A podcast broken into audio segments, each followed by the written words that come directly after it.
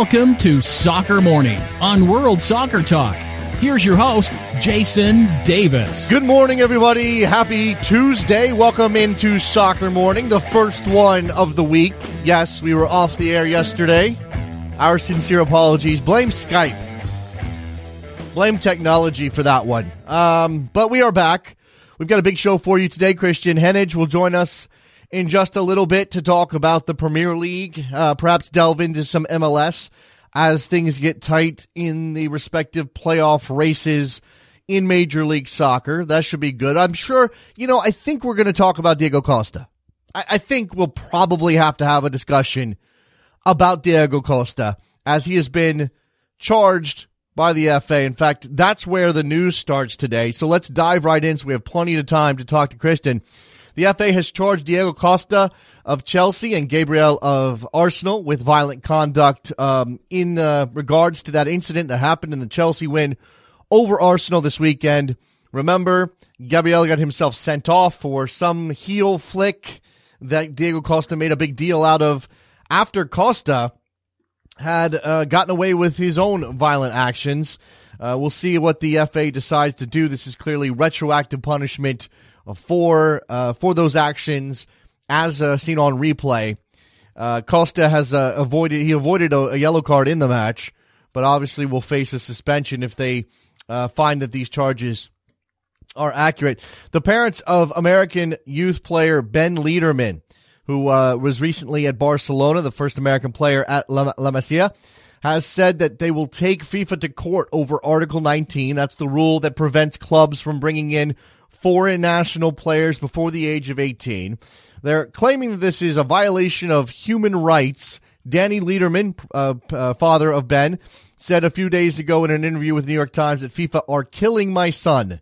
He said uh, he wants him to be able to be happy and play football where he wants, which is clearly at Barcelona. I've, I've talked to a couple people on Twitter this morning uh, about this issue. It seems unlikely that if this went to the court uh, for arbitration of sport and became an issue of the, the, the rule itself, seems unlikely that the Ben Lederman would have a case. But if he can prove, if the Ledermans themselves can prove that there are exceptional circumstances and that they moved to Spain outside of uh, outside of football reasons, then certainly that would allow Ben to continue at Barcelona. Remember, Ben Lederman, because of this issue, moved to the residency academy in Bradenton, Florida, as part of the U17 setup for the United States. Trinidad and Tobago's attorney general has approved extradition to the United States for one Jack Warner. Jack Warner, of course, denying the charges that he has uh, that he was uh, guilty of corruption, and accepting millions of dollars in bribes as part of the FIFA scheme. Uh, the uh, only one arrested official so far, Jeffrey Webb, has agreed to be extradited. Everyone else is fighting extradition at the moment. Uh, we'll see if uh, this comes uh, comes down to an easy situation. Very unlikely, considering Jack Warner's resources and his propensity for uh, denying the truth. He's just that kind of guy. The president of the Spanish Sports Council has warned that if Catalonia splits from Spain this will turn Barcelona into a club like Celtic. The president of the Spanish Sports Council has warned Barcelona will be end up being similar to Celtic or Ajax if Catalonia broke from Spain and became independent. The issue of potential independence for the region is again dominating the political and media agenda in Spain. This weekend, Catalonia goes to the polls in a regional election that is being seen as a second vote on independence after un- an unofficial referendum last year showed 80% of Catalans were in favor of breaking away. La Liga president Javier Tebas tweeted on Monday that if Spain if Spain breaks, La Liga breaks. Uh, right now, Barcelona and the president Josep Maria Bartomeu has said that the club is remaining neutral on this particular issue. MLS Commissioner Don Garber was in St. Paul yesterday, uh, touring the site for proposed MLS state uh, MLS stadium in that city. Quote, we have been very focused on this market because we really believe in what's happening in the community. It's filled with millennials. It's got a great ethnic energy. And those are two things we've been driving the growth of MLS. Those are comments made by Commissioner Garber uh, to a, uh, public radio station there in uh, St. Paul, Minneapolis, in the Twin Cities. Uh, we'll see exactly when this all comes down. Uh, story at SI from Brian Straus yesterday outlined that the league may want to push Minnesota ahead uh, to pair with Atlanta to come into the league together, with LAFC being pushed back, with Miami uncertain at the moment. Uh, we'll see what uh, comes out of that. Mexico is in a race to get Andres Guardado healthy for the October 10 clash with the United States at the Rose Bowl. They've sent their national team kinesiologist Gabriel Paulista to the Netherlands to help with Guardado's recovery. An, an MRI revealed strained ankle ligaments for Guardado, and he was expected to miss four to six weeks, which, which would certainly put him past the October 10th date. Mexico also dealing with Rafa Marquez, who is expe- expected to miss out due to a groin injury. All right, so there's your news. That's a good uh, base to work from. We will dive into the Premier League, into Diego Costa, and everything else with our friend Kristan Heneage in just a minute. Soccer Morning, WorldSoccerTalk.com. Face in the crowd, you're talking too loud.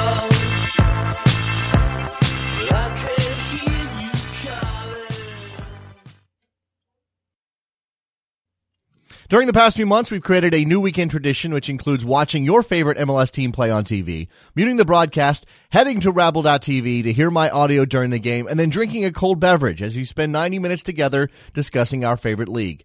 And now we're taking it to the next level by bringing back Jared Dubois to join me this Sunday for LA Galaxy FC Dallas at 9.30 p.m. Eastern, 6.30 p.m. Pacific. With Rabble, the concept is simple. All you have to do is tune into the Galaxy versus Dallas game on TV, press the mute button, and then head over to Rabble.tv to listen to me and Jared through your desktop, through your iOS Android app, or through your mobile browser.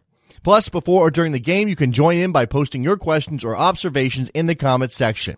Or why don't you create your own broadcast and call one of your team's games? It's easy. Sign up for free today and try it out. Join me and Jared this Sunday at 9:30 p.m. Eastern for LA Galaxy against FC Dallas on Rabble.tv, where it's your team and your call.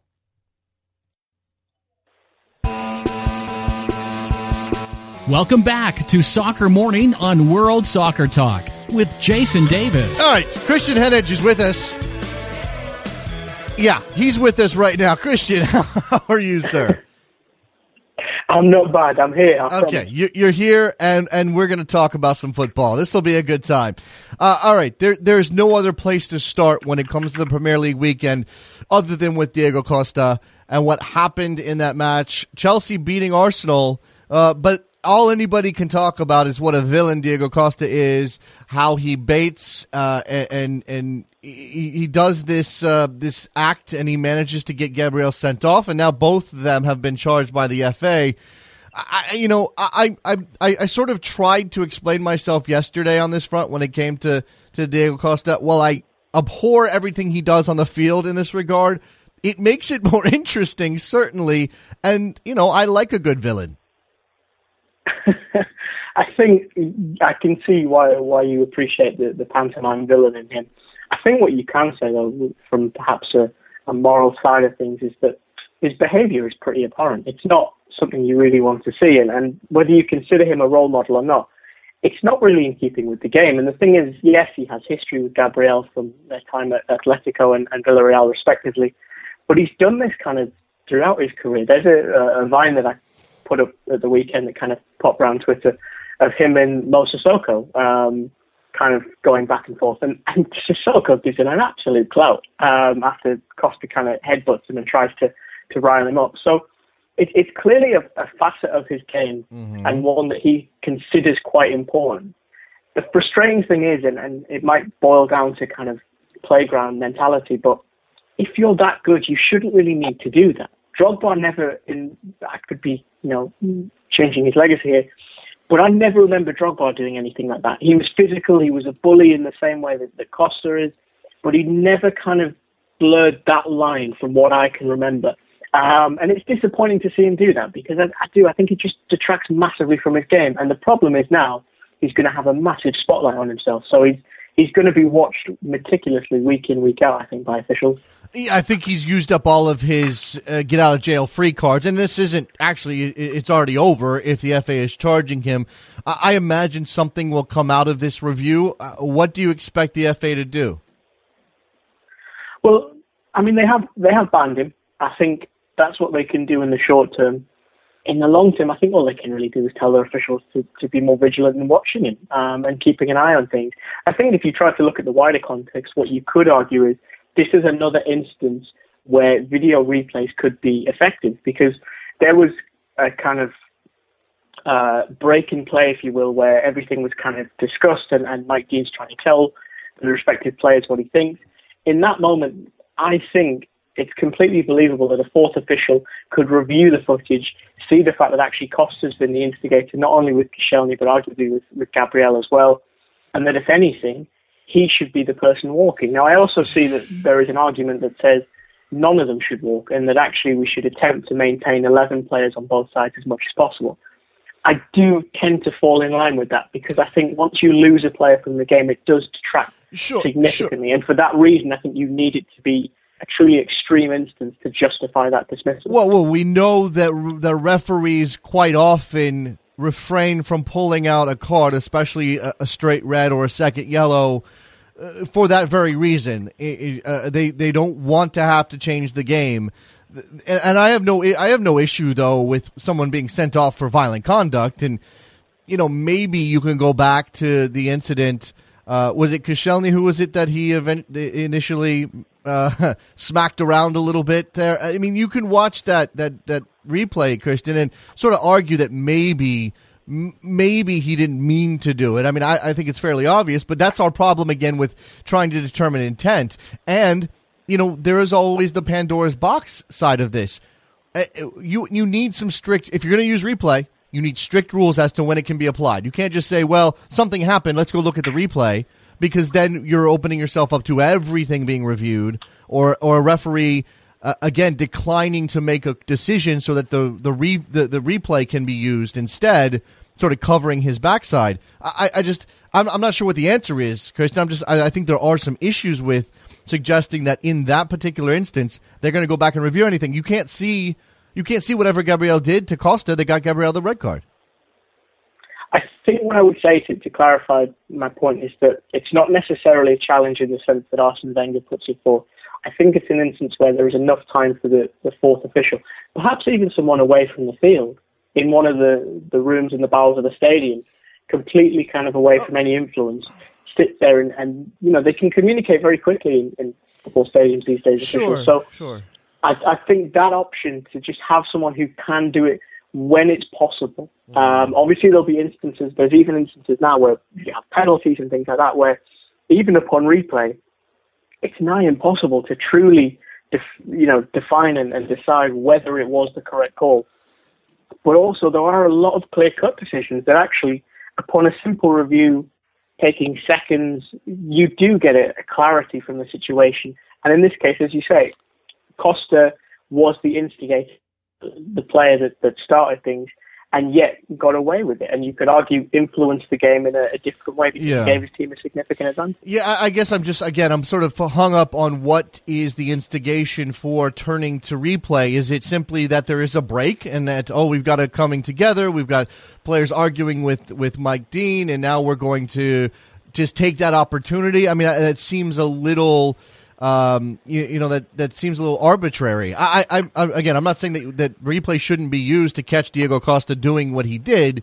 I just want to make sure that we have some system in place that dictates because otherwise, again, we we we as viewers on television, we have the the benefit of instant replay. If there's never a stop in play, if the referee decides to allow an advantage or, or something, uh, just wave something off uh, or misses something behind the, the play, behind the ball, then we see it. He doesn't. Now there's no break in play. When does the fourth official go back and review these things? Well, what I would say is when you watch kind of referees give analysis on television, one thing they'll consistently commend the referee for saying he gave himself time to make a decision. And I appreciate it's very difficult because the Premier League is notoriously fast it's one of those leagues that never seems to stop. And as you say, a break in play can seem detrimental, but actually, to take a step back, to give yourself a second and truly evaluate a situation based on what you've seen, I think is always the best way to do it. I have a, a friend who's a, a, referee here, kind of in the lower leagues, if you will, um, and is trying to progress up that ladder into the Football League.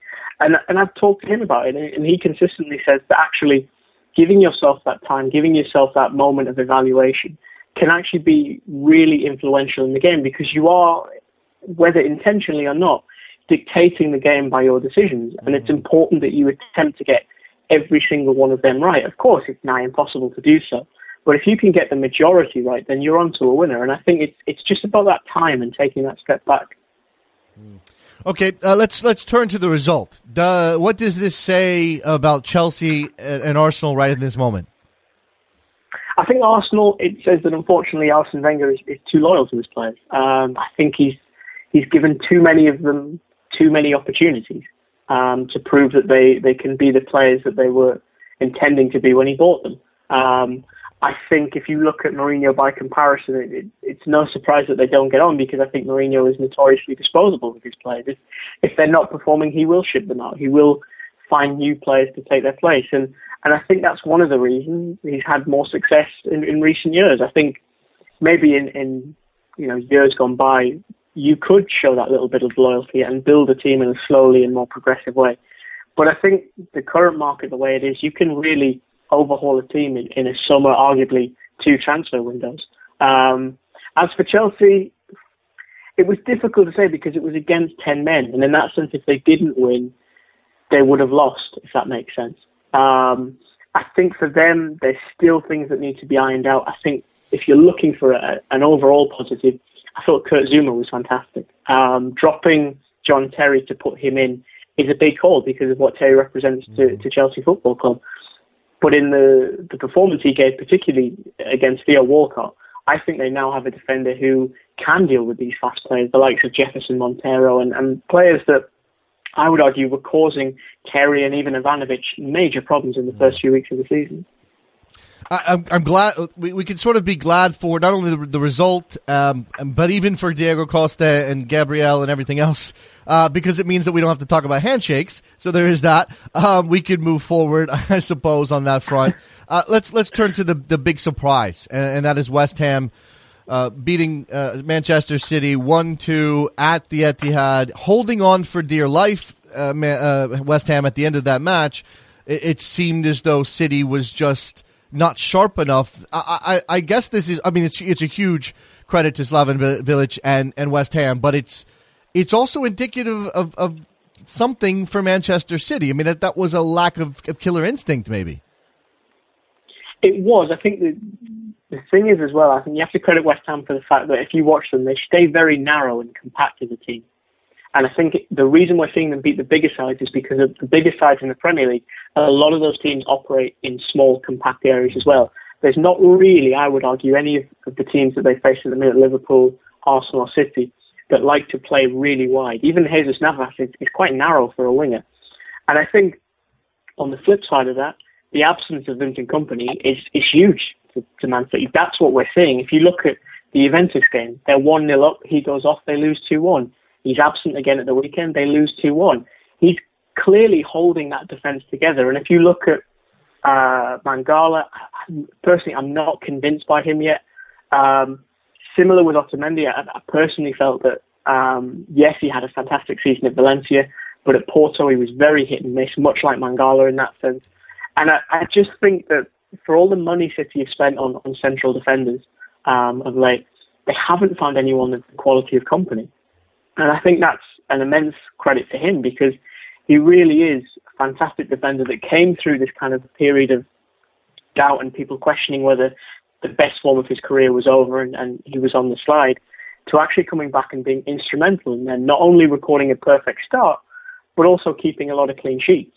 Um, and I think that's going to be the concern for Manuel Pellegrini now is that without Kompany, they don't look nearly as strong defensively. Um, and that's kind of been central to their success early on in the season. Manchester United goes to Southampton and wins 3 2. I'll admit I didn't see much of that game, Chris. I don't know how much you did. Um, but, you know, coming off of the, the loss in the Champions League, uh, important to get a win for Manchester United and, and important to, uh, to, I guess, to score goals at this point. What, uh, where are, I mean, I feel like I ask you the same question the same way every week. Where is Louis Van Gaal in his, in his project? I think he's making slow progression. Um, I, I, personally, I don't think he'll be the one that sees this kind of project through to the end. I think someone else will come in and take it to its peak, if you will. What I think you can say is that in Anthony Martial, irrespective of whether you think he's an exceptional player or you think he's an incredibly lucky so and so, he gives them something that they didn't have at the start of the season. Mm-hmm. He gives them pace. He gives them someone who's willing to make movement that not only is beneficial to him, but also to the team in terms of opening up space for the other players to play. And I think that's something that Wayne Rooney necessarily wasn't doing. And I think because Wayne Rooney isn't the, the quickest striker, he's not the most mobile, he's not able to make those same kind of movements. He's also not able to drive at defenders. Um, if you look at Martial playing on, on Sunday, a lot of what he was doing was going at defenders and running at them and, and essentially challenging them to catch him. And a lot of times that brought fouls, a lot of times it brought free kicks. Now that removes pressure, it also helps the team recover. It has a number of benefits. And then you kind of put on top of that the most important factor, which is he's scoring goals, and he looks so composed and so cool. He, it was something Gary Neville touched on the fact that he scores his first goal, and he kind of doesn't really celebrate. Now that's something we used to criticise Mario Balotelli for, but it's a cool-headed composure. It's it's something that benefited him then again in the second instance where he could have very easily fluffed that chance, but he calmly rolls it past the goalkeeper, and that's a trait that I don't think we see in a lot of strikers. And if I'm perhaps trying to, to get even more excited about him as a Manchester United fan, that bodes well because that's the kind of skill that we see from truly elite strikers. Well, what does this mean? I mean, it seems as though every time we talk about Manchester United and, and goal scoring and strikers, I mean, it, th- there is an, there is sort of that that underlying current of what to do with about Wayne Rooney. Where does Wayne Rooney go? What's his what's his immediate future? How important is he as a figure and as a player? And those things don't necessarily line up. Exactly, and and personally, I I think a move, maybe MLS as an example, is the best course for him. Um, I'm loath to say he's finished because he has talent. I think he shows that, but the the blunt truth is he doesn't fit into this team. He doesn't offer them what he really used to. Um, he's changed as a player. I think he wants to come a lot deeper now. And the problem is, is that Manchester United already have enough players in deep positions um, they're kind of operating with a, a double pivot, and mm. the problem is, is that it's it's too many kind of cooks in the, the kitchen at that point. And Rooney, I've I've also found just watching him, he's someone that that I think struggles sometimes in the team dynamic. I think he wants to do his own thing too much. And in the case of Manchester United, at the minute, it is all about the team and how you feed into that bigger project. And he just doesn't do that. And then you factor in the financial concerns, the fact he's on, I think, £300,000 a week it's just not value for money. Yeah. Um, and while I'm sure there's a, a, section of Manchester United fans that, that views there's a loyalty there to maintain, and you know, a player to look after, I just think you have to try and jettison him. Um, the difficulty is, is finding a suitor because I can't see him really wanting to take a pay cut. Mm, no. And equally, I can't see a team at the minute in the elite who could afford him finding a way to fit him in because he is, in that sense, he's a very difficult player to fit in. He, he's in a limbo. You know, you you mentioned Jose Mourinho's propensity for cutting ties with players who aren't doing the job, getting new players in, uh, in the end, you know, in the interest of winning. Uh, while while Arsene Wenger kind of lags behind in that regard, a little too too loyal. What we knew about Sir Alex Ferguson is that he was not afraid to cut ties when it was time to cut ties. If if it was uh, if it wasn't working anymore, if a player had outlived his usefulness to Manchester United, or certainly his value uh, had changed, do you think that if Alex Ferguson was still managing this club, Wayne Rooney would be at Manchester United? I'd be inclined to say no. Um, I believe there's a new book from Sir Alex Ferguson out at the minute, and he, he says he worked with four world class players, and I believe Rooney wasn't one of the players that he named. And I think in that it it is quite telling. Um, I, I can't imagine Ferguson keeps him around. I certainly can't imagine he gives him that deal. I know there was a, a, a genuine um, frustration from Sir Alex Ferguson that Rooney was going to be paid more than he was. Um, now you could argue that's you know kind of arrogance or, or pomposity or whatever, but I think actually it was him knowing that he wasn't valued highly enough to, to command that wage to the football club, and that actually he was closer to being on the downward peak of his career than rising to the top of it. Um, and yeah, I, I do. I, I just think if Sir Alex Ferguson's still there, Wayne Rooney isn't personally. Mm. Yeah, the story goes that Ferguson got a pay raise uh, by convincing the bosses that he needed to be making more than Rooney because you know that, that's a dynamic that has changed obviously in the last I don't know 15 20 years where players are now paid much more than the men who are responsible for uh, for putting them on the on the team sheet and uh, I thought that ship had sailed. I mean, I guess give Alex Ferguson credit for that, uh, Chris, for for for pulling that leverage because no, I don't know that there's anybody else in the world that could actually get maybe Mourinho, maybe Mourinho now, but I, I, don't see anybody else saying to to their owners, "I need a raise because I need to be making more than my than my my most famous certainly players." It's it's funny whenever we talk about this kind of thing. I'm always reminded of, of something Alexi Lalas told me when I asked him if, if Lee Nguyen was chronically underpaid in MLS, and he just said, "Negotiate your worth." And I think that's what it comes down to. Mm. At the end of the day, realistically, the idea of players being under or overpaid, same with managers.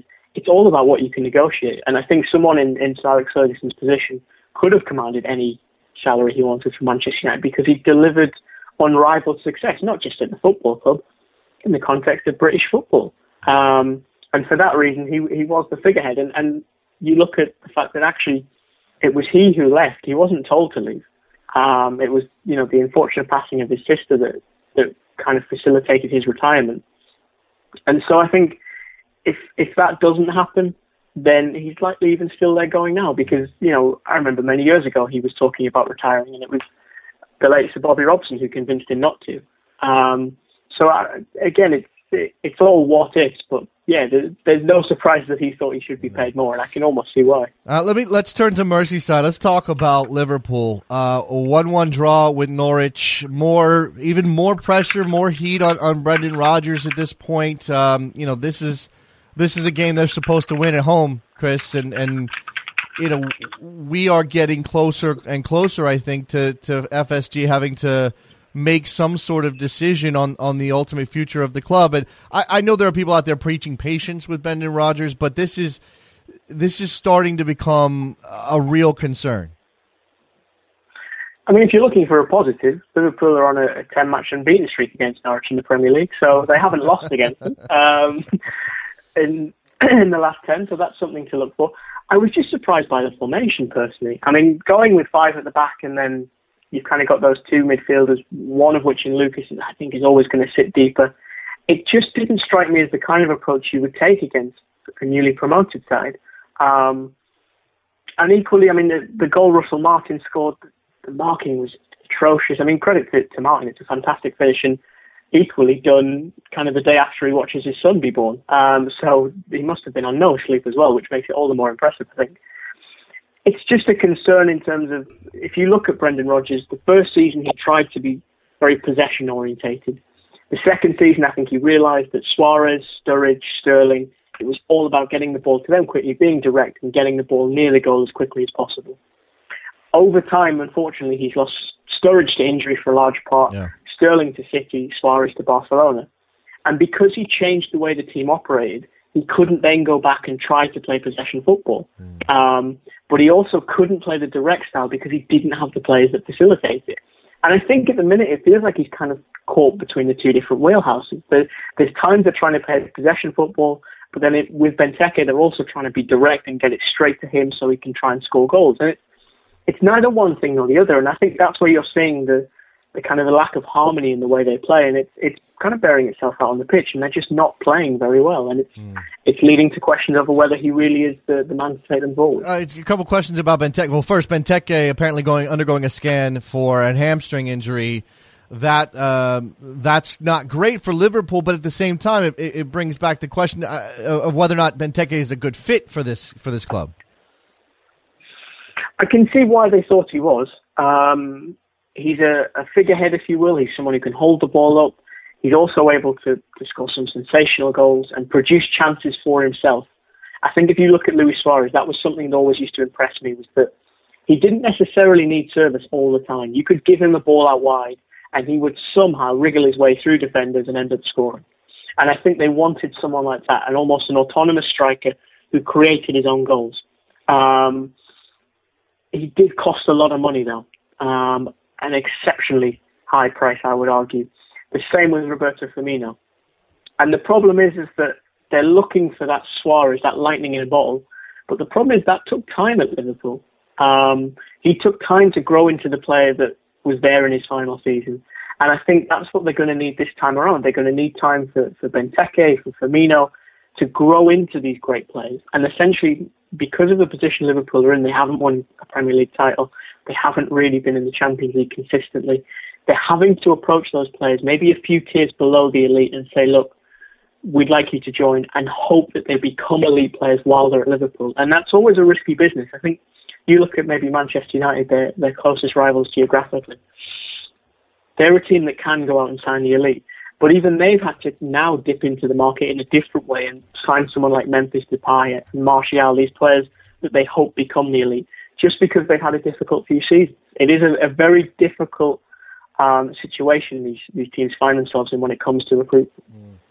Um, this, I'm looking at these results from the weekend, Kristan, and I see that you know Newcastle lost at home to Watford, and it just brings up the question, and maybe it's not, uh, maybe it's not there that we see this, but right now, in terms of the sack race, so, somebody's probably getting closer. I don't know that it's Rodgers. I don't know that it's McClaren. Who is it?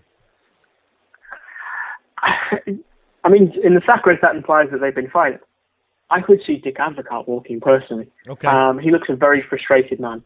Um, personally, I can't see Steve McClaren going just because we saw how kind of dire the, the period was with uh, Steve McClaren, uh, excuse me, Alan Pardew and John Carver, and neither of those men were sacked. Um, Mike Ashley is, is kind of infamous for his patience with managers and giving them an opportunity to really fix things. And equally, I think they're just in a transition period, Newcastle. They've got players who are trying to learn a new league they're trying to learn a new system, having played direct football for a very long time that wasn't pretty. And I think bred a kind of mental inhibition in a lot of them. And they're trying to overcome that. And I think consequently the form will pick up. The the contrast of that is Sunderland, where Dick Advocaat just looks incredibly frustrated. Mm. Um, I'm always reminded of an old Kevin Keegan quote when he, he quit Newcastle the second time and said, "It's just not like the brochure promised." and it it looks a bit like that with at the minute. Yeah. He looks like he was promised something that he just hasn't been given, and now he's trying desperately to to field something that can win them again. You know, I'm not I'm not clear on the on the ownership situation at Sunderland. Is is, is Ellis Short still involved there? He is, yes, and he's you know he's he's avoiding a lot of criticism. And uh, I've been in the company of Ellis Short once or twice, and he seems a very nice guy, um, very personable.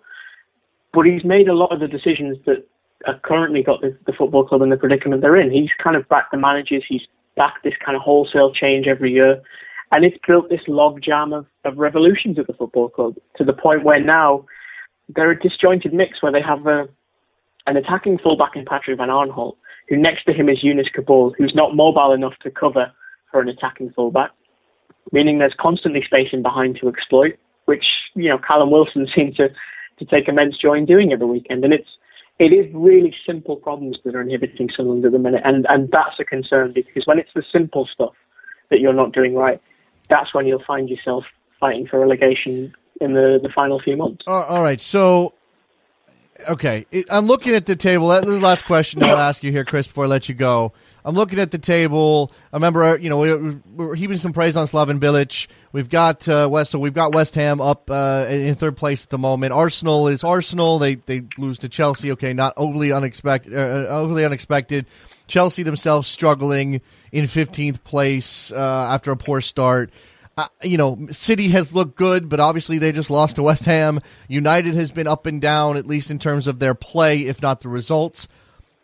The league looks mediocre right now, or or is it just competitive? I mean, is it should I be looking at the bright side, or should I be thinking this is kind of a down year so far?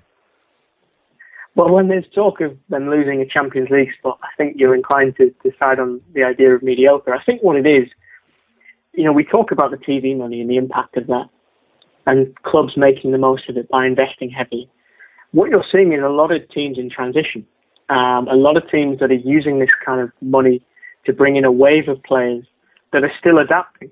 Um, and with that wholesale change, you can almost view it two ways. You can view it in the sense that it's transitional. You can also view it in the sense that the gaps between the teams have closed and it's a heightened competition. I think there's arguably elements of both. And I think that's what we're seeing play out. We're seeing teams like Swansea be able to beat Manchester United. Uh, we're seeing teams like West Ham able to go to the Etihad and get a result.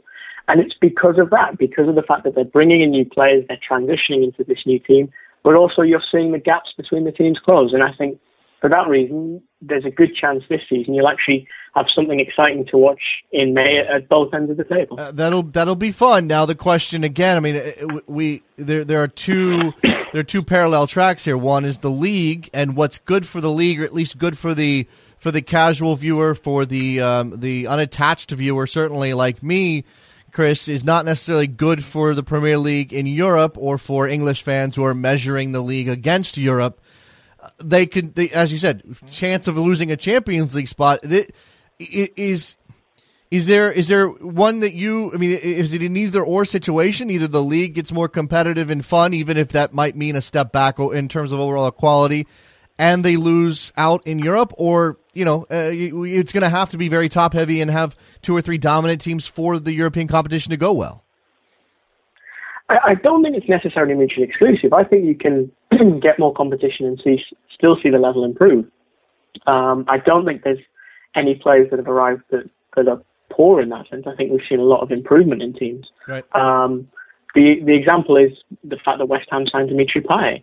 Um, he's someone that, in my opinion, should be in the Champions League, and he's he's currently with West Ham, and that's no um, criticism of West Ham. I think it's fantastic business to to sign someone like him. The difficulty is, is that you say is that the Champions League is looking as if English teams are struggling. Personally, I think those those competitions are cyclical um, in terms of every few years a, a, different set of teams will dominate. Now, for the last few years, we've, we've seen Spanish and German elite dominate. Prior to that, towards the end of the last decade, it was the English teams. Mm-hmm. I think there was three of four semi-finalists in 08, 09 were English. Mm-hmm. Um, so it's it's not something to concern yourself with in that sense. I think what you look at is the domestic league and the fact that it's it's tightening as a group, which can only be a good thing, because I think it, it's always disappointing when you have a league where you know before a ball's been kicked that you're not really likely to win the league, um, and arguably you're not even likely to get into the Champions League. The more fluency you can have in, in changing positions of teams year on year, the better that is. Personally, I, I think it makes for a more exciting competition, and even if that in, you know increases your chance of relegation given that you were a safe team before, you take that risk because it just makes the overall package that much better. And I think it's something that the Premier League kind of needs at the minute. There you go, Kristan Heneage. Uh, follow him on Twitter, K H E N E A G E. Joining us after, uh, well, whatever. We made the connection work. It, it held on. It was a brilliant discussion, Chris. Uh, thank you very much. Enjoy the rest of your Tuesday. We'll talk to you soon. A pleasure. Thank you for having me. There goes Chris. Good stuff from him. We will take a break. We will open up the phone lines and spend some time talking to you on a Tuesday. Soccer Morning, WorldSoccerTalk.com.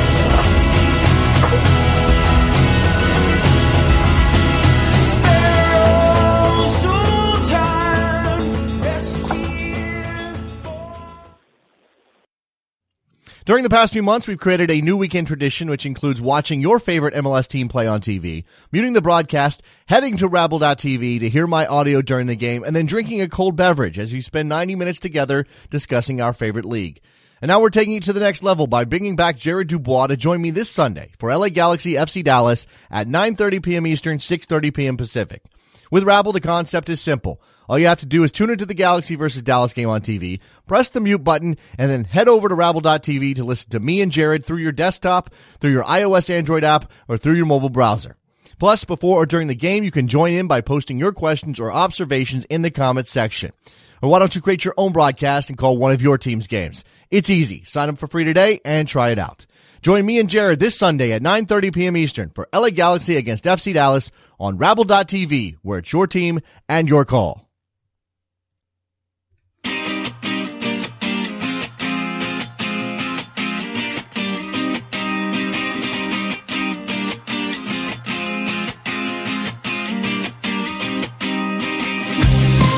Welcome back to Soccer Morning on World Soccer Talk with Jason Davis. Here we are back on a Tuesday morning on Soccer Morning on World Soccer Talk. Give me a call, 646 832 3909. Tell me what is on your mind. Obviously, those Premier League results, quite the story uh, in that Chelsea Arsenal game. Diego Costa, the greatest villain in soccer at the moment. If we were ranking villains in world football, does Diego Costa rank higher than Luis Suarez? Yes or no? Trevor Hayward, yes or no? Callers, 646 832 3909. No. No. Does Diego Costa rank higher as a villain than Luis Suarez? I, there's a, there's an obvious answer. I just want to ask the question. He's there though, right? I mean, he and and here's the thing. Obviously, depending on where what what side of the fence you sit on or what your perspective is, Jose Mourinho probably outranking Diego Costa for most people. Yeah, Luis Suarez, Jose Mourinho, Diego Costa. Who am I missing? There, is there anybody else that really ranks as a villain? I mean, I, am talking about all like coaches and players. Let's let's not go down the FIFA criminal list because of course Sepp Blatter's a villain. Of course Jerome Valcke's a, a villain. Of course Jack Warner's a villain. We we know about those people. We know that those are the the real villains, the the the actual criminal element of world football. I'm talking about on the field, the guys that you just you want to punch them in the face you know they'd probably kill you.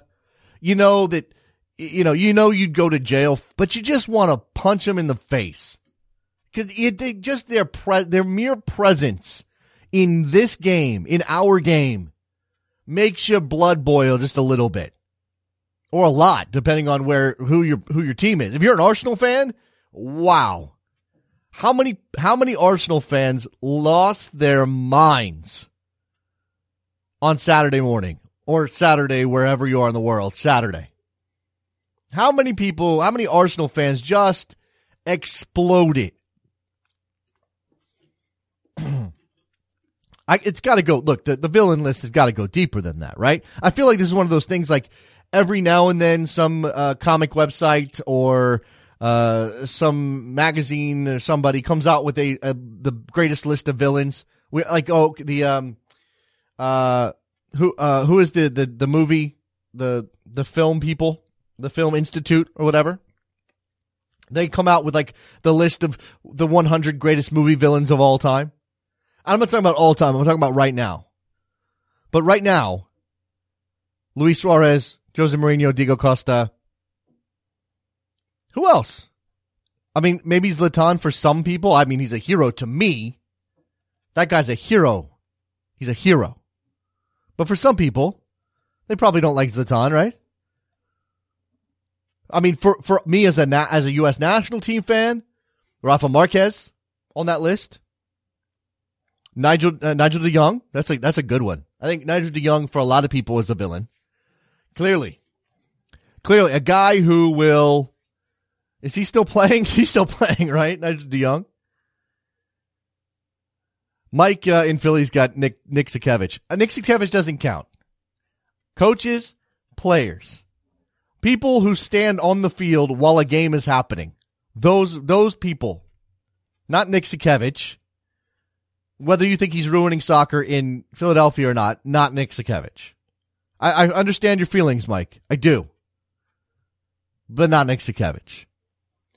Nigel De Jong. I mean, it's got to be guys who are blatantly dirty, guys who do things outside the laws of the game regularly, bite people. That's why Suarez is on the list.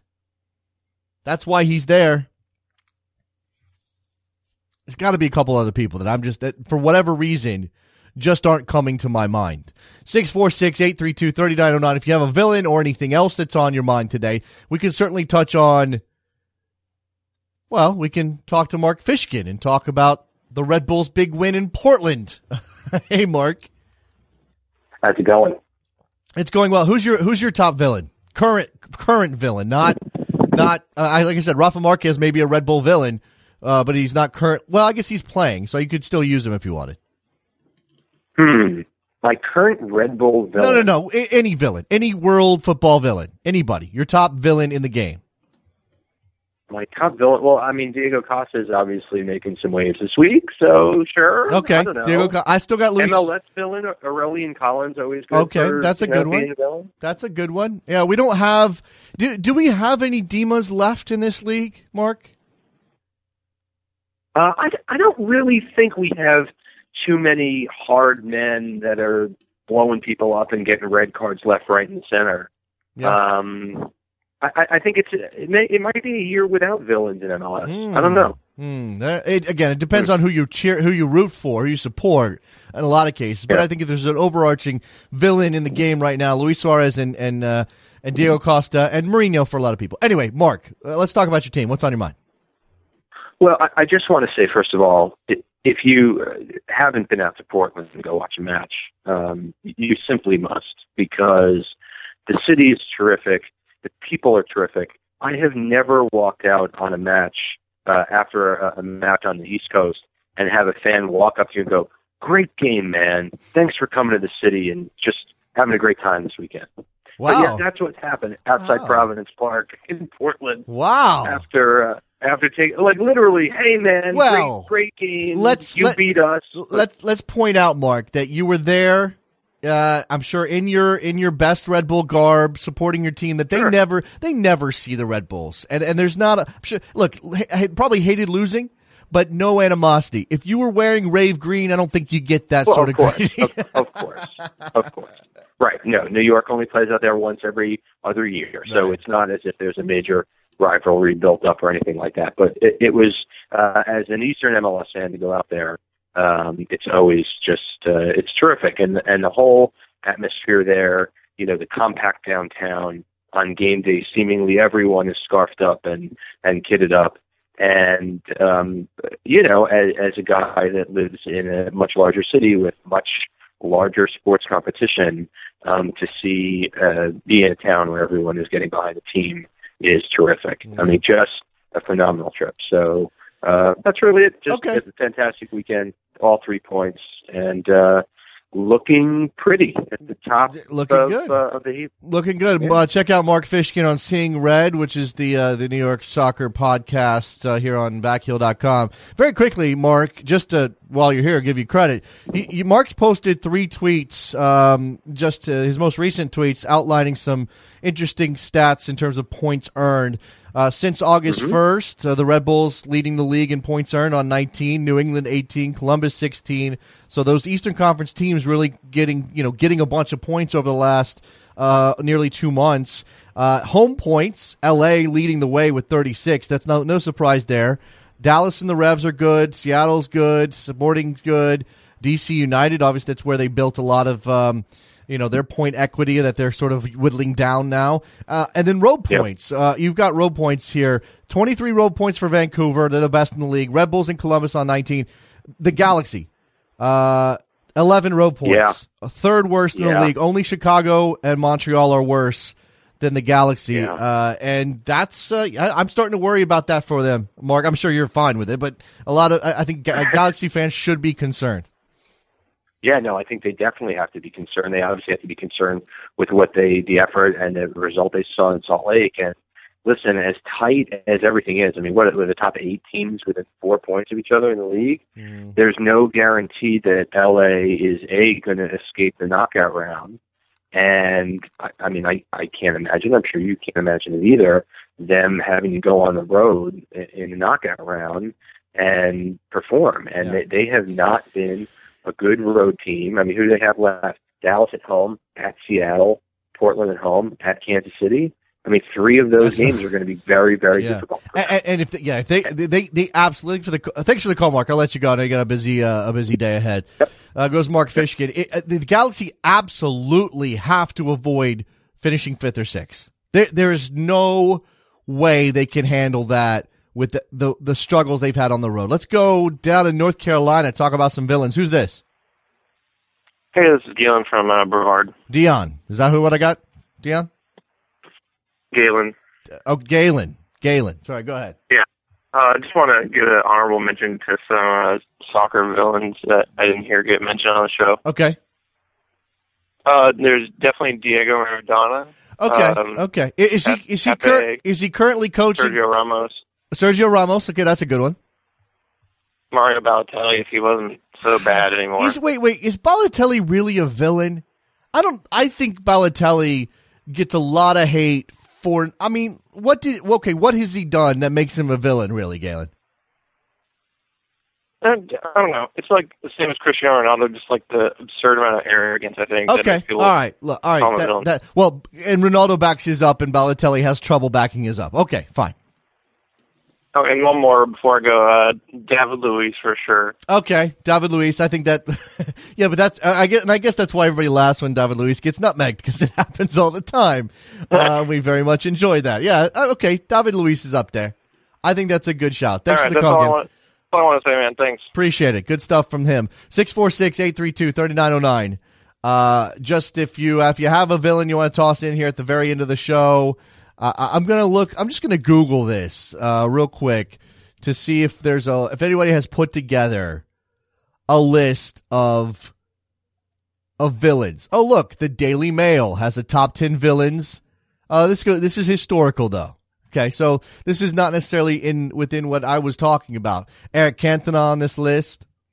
Uh, let's see. Uh, I think I think Maradona, Roy Keane's on this list, definitely. Duncan Ferguson, Joey Barton's Joey Barton's definitely on the list, the current active list. Uh, Diego Maradona, obviously. Uh, Kevin Muscat, Luis Suarez, the number one villain. I think we've come to a consensus. Luis Suarez is the greatest villain of all time in the history of the game. Uh, probably not. Uh, but in terms of what he's done on the field, it's hard not to have that, that gut reaction to what Luis Suarez has done, biting people. Stop biting people, Luis. I mean, he's done. He hasn't done it in a while. I'm sure you know. Maybe those Biters Anonymous classes are helping, or classes, uh, meetings are helping. Maybe that's the case. All right, let's wrap this up. Uh, very much appreciate you guys hanging on, dealing with our stuff, being here for soccer morning on a Tuesday, dealing with yesterday's missed show. Uh, we're gonna make it up to you, of course. We're gonna do everything we can uh, to continue to roll on here. If you want to uh, drop us a line, if you want to throw anything in on the show, it's at Soccer Morning on Twitter. Uh, I would very much ask that people go and leave a rating and review on iTunes. Go find the iTunes page for Soccer Morning and uh, and leave us something there. It helps out the show a lot. We have got stuff uh, over at backheel.com you can check out. Obviously, make sure you're reading worldsoccertalk.com. And uh, just a, a hint, we're to drop. Uh, we, we we dropped a, a new um, a new promo this coming weekend, the return of Jason Davis and Jared Dubois doing Rabble.tv. So make sure you check that out. On Sunday, we're to do the Dallas uh, Galaxy game, which is at StubHub Center, much to the LA Galaxy's relief. All right. That's it. That's it. We'll talk to you guys tomorrow. Thank you very much to Mark Fishkin and Galen for dropping by. And I will talk to you on a Wednesday. Oh, there's Champions League tonight, right? There's some Champions League. I don't know. ML, uh, there's the, the DC United and anyway. We'll talk to you then. Bye.